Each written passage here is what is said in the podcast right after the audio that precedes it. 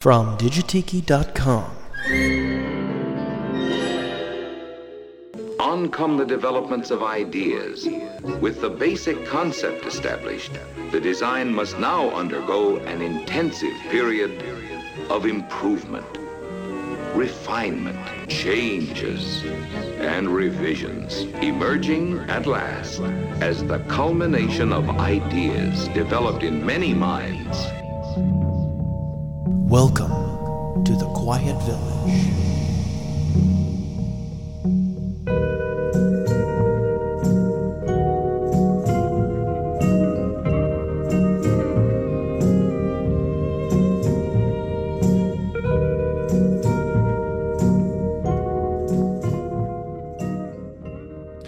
Welcome to the Quiet Village once again, folks. I'm your host, Digitiki, coming to you direct from the Quiet Village at digitiki.com. And this broadcast is a very special edition indeed. It's actually a two part episode that I call Future Exotica, and there's a good reason why. Because I'm going to focus on new Exotica tunes and tunes that you might not have thought of as Exotica or might not have thought of as fitting in with Exotica. And this is a two part episode simply because an hour simply isn't enough. So uh, it's a first for the Quiet Village, a two parter. And in part two, I'm going to be joined by none other than the Tiki community's newest and hottest artist, velvet painter extraordinaire Rob Hamill. He will be joining me in the Quiet Village in episode two. Now, I call this Future Exotica because in online forums and record collecting circles, there has been some discussion and proclamations that Exotica is just a dead genre. However, with the ever widening popularity of tiki culture in the, U- in the US, more and more people are rediscovering Exotica albums of the, of the past. Some of those people naturally are musicians and are today creating Exotica once again and taking it off into new and exciting directions. So, I'm going to make the argument that Exotica is not dead, but in fact evolving and may actually be hiding out in some unusual places. In fact, you're listening to the theme from the Tiki Wonder Hour, which is by the band Combustible Edison and was actually recorded in 1999, so it's fairly new. So, with that, we are going to visit the newer side of the island here at the Quiet Village, and a place where things are being built brand new as we speak. But we're going to start off with some very familiar territory first. Here is a 1990 recording from Martin Denny. The interesting thing about this CD is that it was only released in Japan and is now sadly out of print. And this particular track actually reunites Martin Denny with Arthur Lyman. You heard that right, folks. Lyman performed on Martin Denny's first album, Exotica, before branching off on his own. So here is Martin Denny and Arthur Lyman together again in 1990, performing Lyman's big hit, Yellowbird. I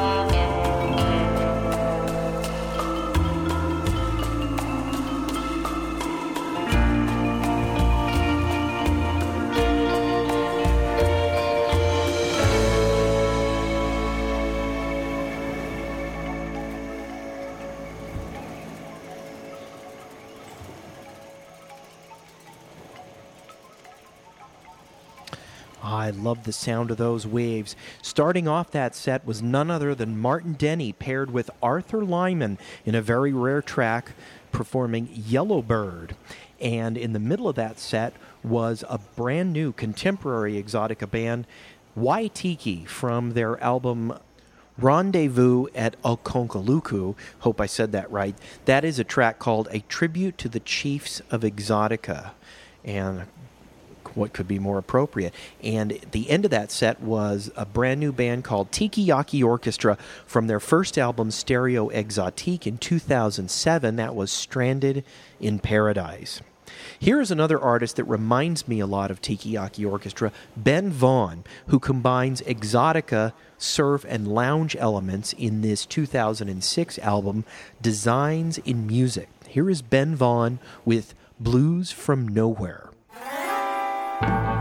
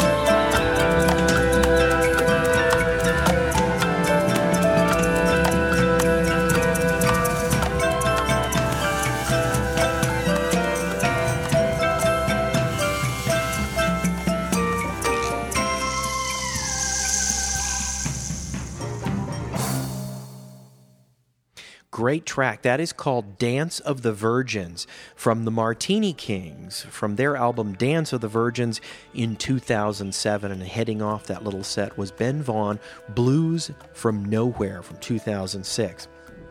Now, for me to make the claim that Exotica uh, never died but is evolving, I basically have to find uh, what amounts to the feathered dinosaur, or if you allow me to geek out for a second, the Archaeopteryx of Exotica. And I think I found it.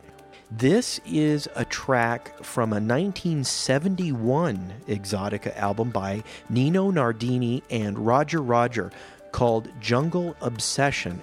And in fact, Arthur Lyman recorded his albums up until, I believe, Puka Shells, which is one of his last ones in 1975. But this is a rather rare recording indeed. Nino Nardini and Roger Roger. Here's a tune called Murmuring Leaves from 1971.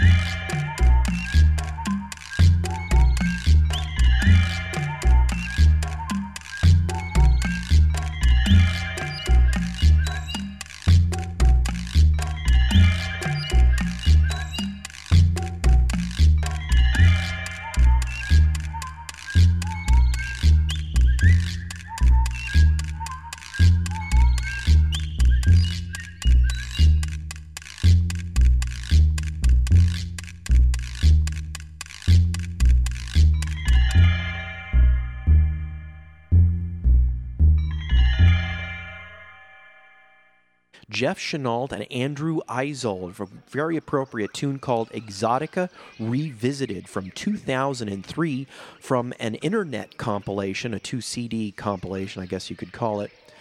Uh, in 2003 called Two Zombies Later, and that was a compilation of people from uh, the Exotica mailing list who all contributed tunes. And Jeff Chenault is actually um, a regular contributor to Tiki Magazine and one of the foremost authorities on Exotica music. And uh, that was his tune there. And right before that was Mystical Island. Arthur Lyman from his 1975 album Puka Shells, which I believe was his last, if I'm not mistaken. I could be wrong. And before that was a very rare 1971 album entitled Jungle Obsession. That was the tune Murmuring Leaves by Nino Nardini and Roger Roger. And as far as I know, all three of those tunes are still available. Uh, Jungle Obsession is very hard to find, though, but I believe it is still available. If not, you might still be able to find it used. Now we're going to take a little journey into the newer side of exotica or music, I guess, in general. In the last five to ten years, there started to become a more mainstream genre of music called ambient or down tempo or sometimes just chill. And this is electronic based instrument, uh, electronic based music, but it has a surprisingly exotica feel to it. And we're, we're not talking about the, the disco sounding boom, ch, boom, ch, boom kind of stuff, you know, that, that rocks the walls. Um, th- these tunes have uh, elements of vintage recordings and a very other faraway land kind of feel to them. And um, this music is designed to be predominantly background, hence the term ambient. And to a great extent, this is, is what Exotica was. It was atmospheric, or not really designed to be up front or in your face, but designed to be, or to create a mood and to serve to heighten the escapism feel of that era uh, you know, a journey to faraway exotic land and, and oftentimes fictional exotic land. And that's what some of this music does. And it does it with synthesizers, which is a relatively new instrument. And Exotica used very exotic instruments of the day, acoustic instruments. And this music uses synthesizers to create exotic and sometimes surprisingly organic textures. And some of this music can be very new age and spacey, but uh, there are occasional gems of what I call exotica. And we're going to actually do a, a, a set of that. And I'm going to start by bridging that gap. Here is actually a tune, it's actually a remix tune a Les Baxter tune called Pyramid of the Sun that was remixed by Ian Pooley from a compilation called Electro Lounge Volume 2. And uh, that album has some rather great, strange mixes of exotica tunes, and it's very unusual indeed. From 2001. Then we're actually going to end up the set with uh, one of my favorite uh, new bands. It's Waterbone from their 2002 album. So here's an electronica set of exotica like material, but actually taking an exotica tune. Here's Ian Pooley, his remix of Les Baxter's Pyramid of the Sun.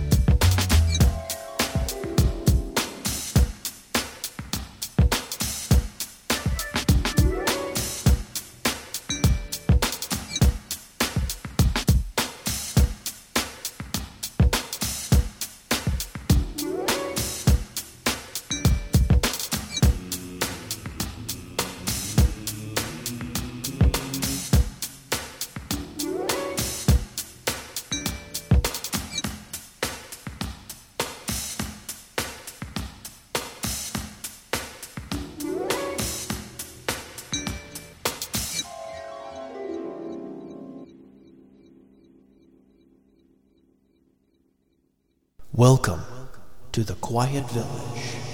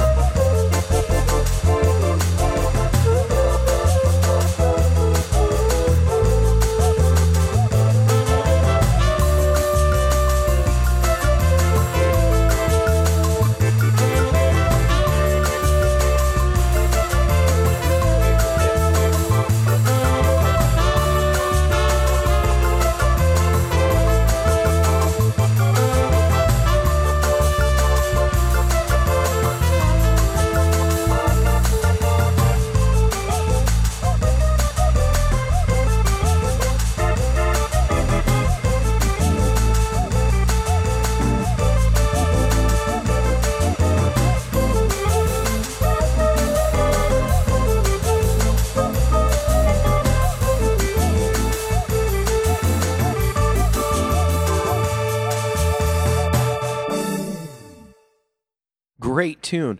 That was, of course, a classic Antonio Carlos Jobim, the guy who wrote Girl from Ipanema. That was one of his tunes called Agua de Beber, which means water to drink. And performing that was a great, uh, uh, great band from Italy called Montefiori Cocktail from their 2006 album, which is available only as an import, unfortunately, called Montefiori Appetizer Volume 1. That was a, a great rendition of that. Right before that was At the River by Groove Armada from their album Best of Groove Armada.